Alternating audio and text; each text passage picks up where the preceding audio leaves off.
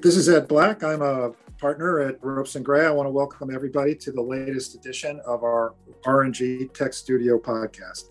In this edition, I have the distinctive pleasure of talking to my friend and my partner, Ed McNicholas, global lead of our data privacy, data security practice at Ropes and Gray. Ed, it is such a pleasure to have you. Uh, great to be talking with you, Ed. Uh, always a pleasure. Yeah, and of course, we're both Ed, so we can confuse everyone throughout the throughout the podcast. Two uh, Eds are better than one. Two Eds are better than one. Okay, uh, let's see. But I do have some questions for you that are about your practice and about the work that I know you do, helping clients with their data and data issues. But before we get there, 10 seconds about who, who you are. I, I live in Alexandria, uh, uh, wife, three kids, four dogs. I, I spend as much time there as I can. Uh, my wife would tell you that my main office is the United Lounge. It's very much a global practice. My uh, primary office is out of Washington, D.C. on Pennsylvania Avenue, but it is very much a practice that gets me uh, on the road, uh, meeting new people uh, and solving problems across the globe. Wow, four dogs. We're going to come back to the four dogs.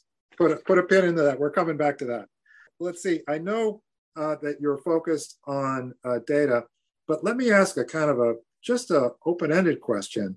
Uh, when you think about, you know, what it means to have a practice focused on data, and you go back, uh, you know, 10, 15 years, then candidly, the data, the so-called data practice was mainly about protecting credit card numbers. You, you, you scroll forward 10, 15 years to the present, it seems like data's everywhere doing everything. But am I wrong about that? How, how do you see the relevance of the data practice in Ropes and Gray and to our business clients? Well, I trained as a litigator, uh, worked actually in the, the, the Clinton White House on the investigations team back in the days of Ken Starr and Monica Lewinsky.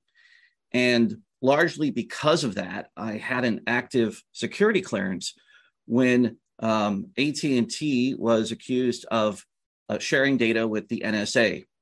And so uh, I got into that case uh, representing AT&T in the NSA wiretapping cases uh, into the technology piece of this uh, through the national security side of it, through uh, governmental surveillance and some of the international uh, issues that arose from that with the Europeans uh, having concerns about the US uh, intelligence community and having a series of issues with uh, international data transfers. So I came to it um, mainly from that national security surveillance uh, piece.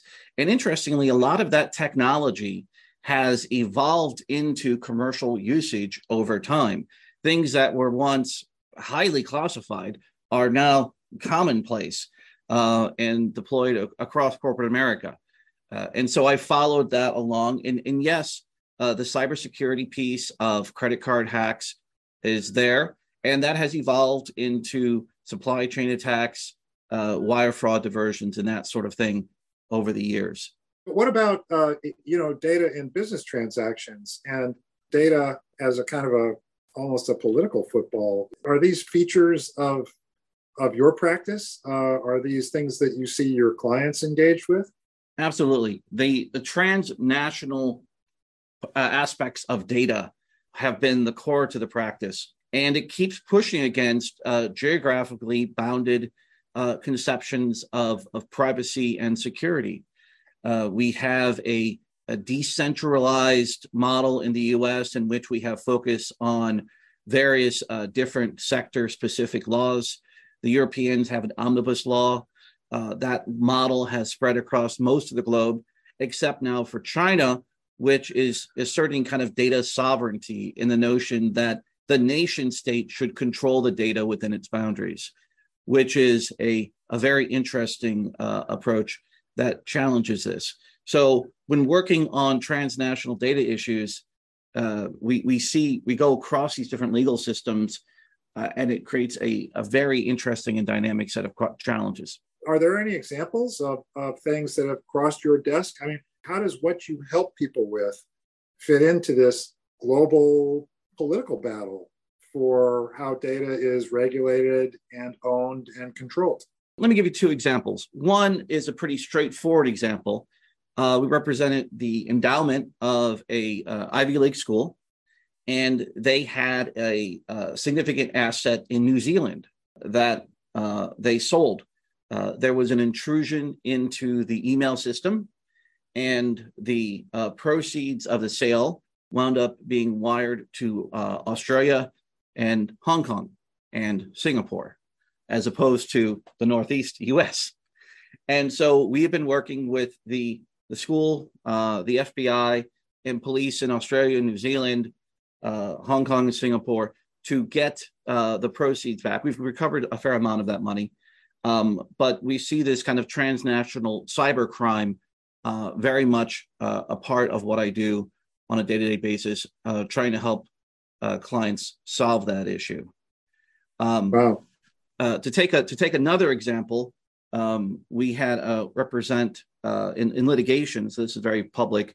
Uh, the the CEO of SolarWinds, uh, which was a company that makes software that helps enumerate devices across a network.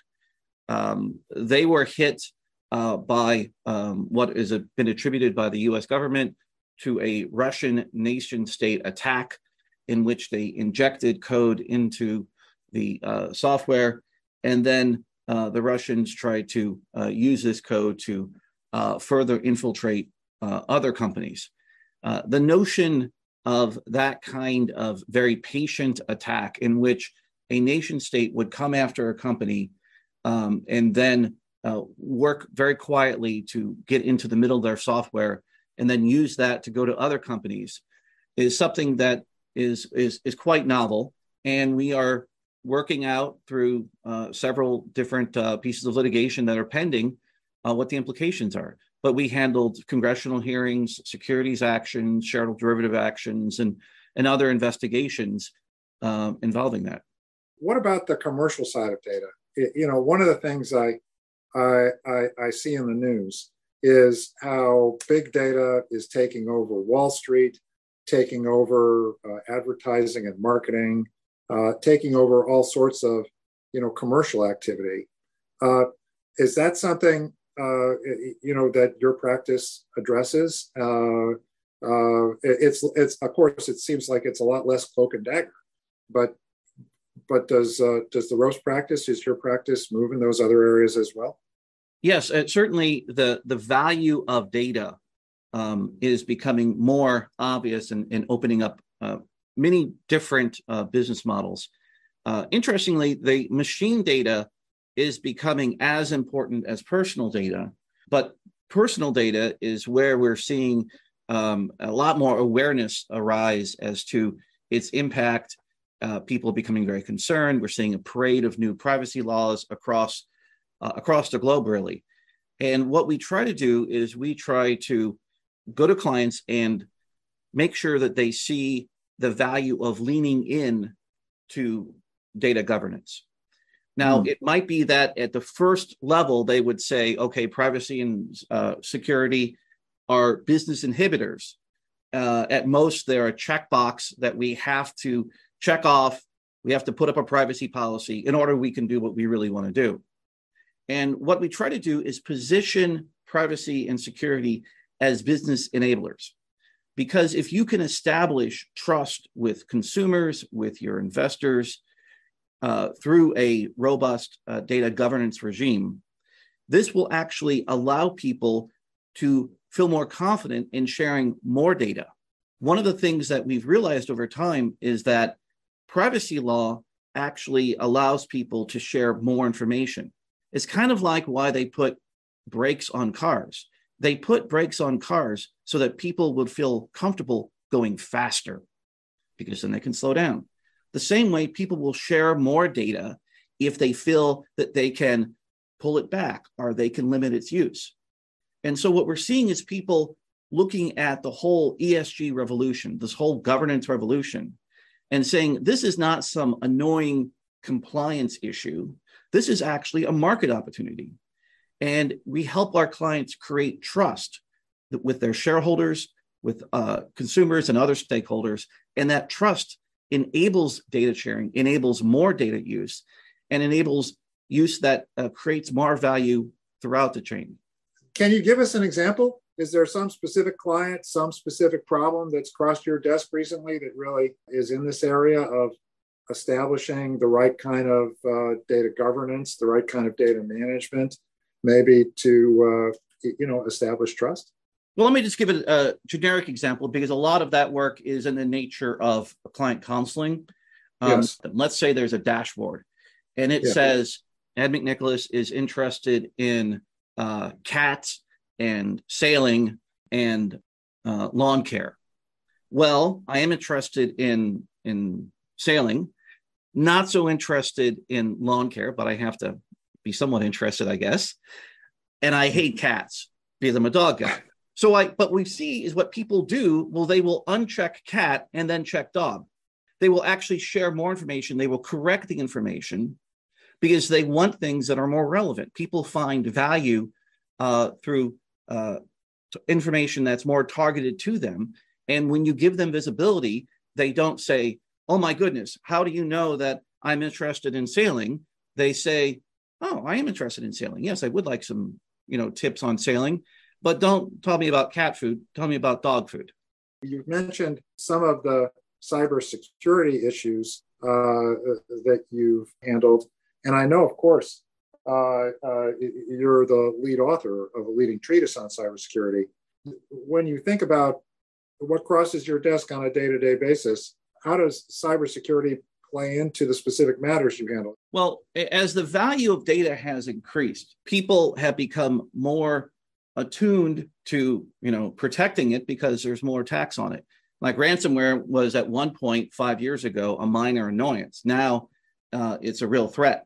Um, and we've seen people need to be able to respond in a almost instantaneous way to the um, cybersecurity events. Mm. And so we practice with clients through tabletop exercises, um, through making sure that boards of directors uh, are fluent and can understand these issues in advance.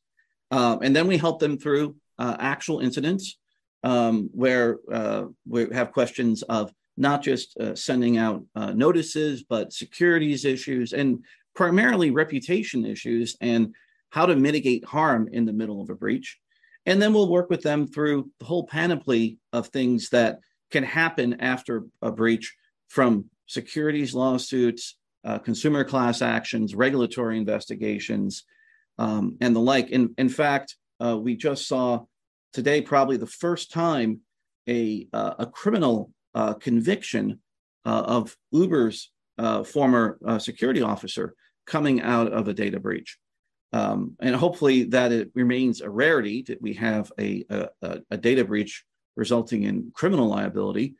But there is surely uh, something to learn there about the pressure that people feel uh, within companies and the need to uh, make sure that there is strong governance so that there are guide rails to make sure people stay on the right course uh, in the middle of a stressful data breach.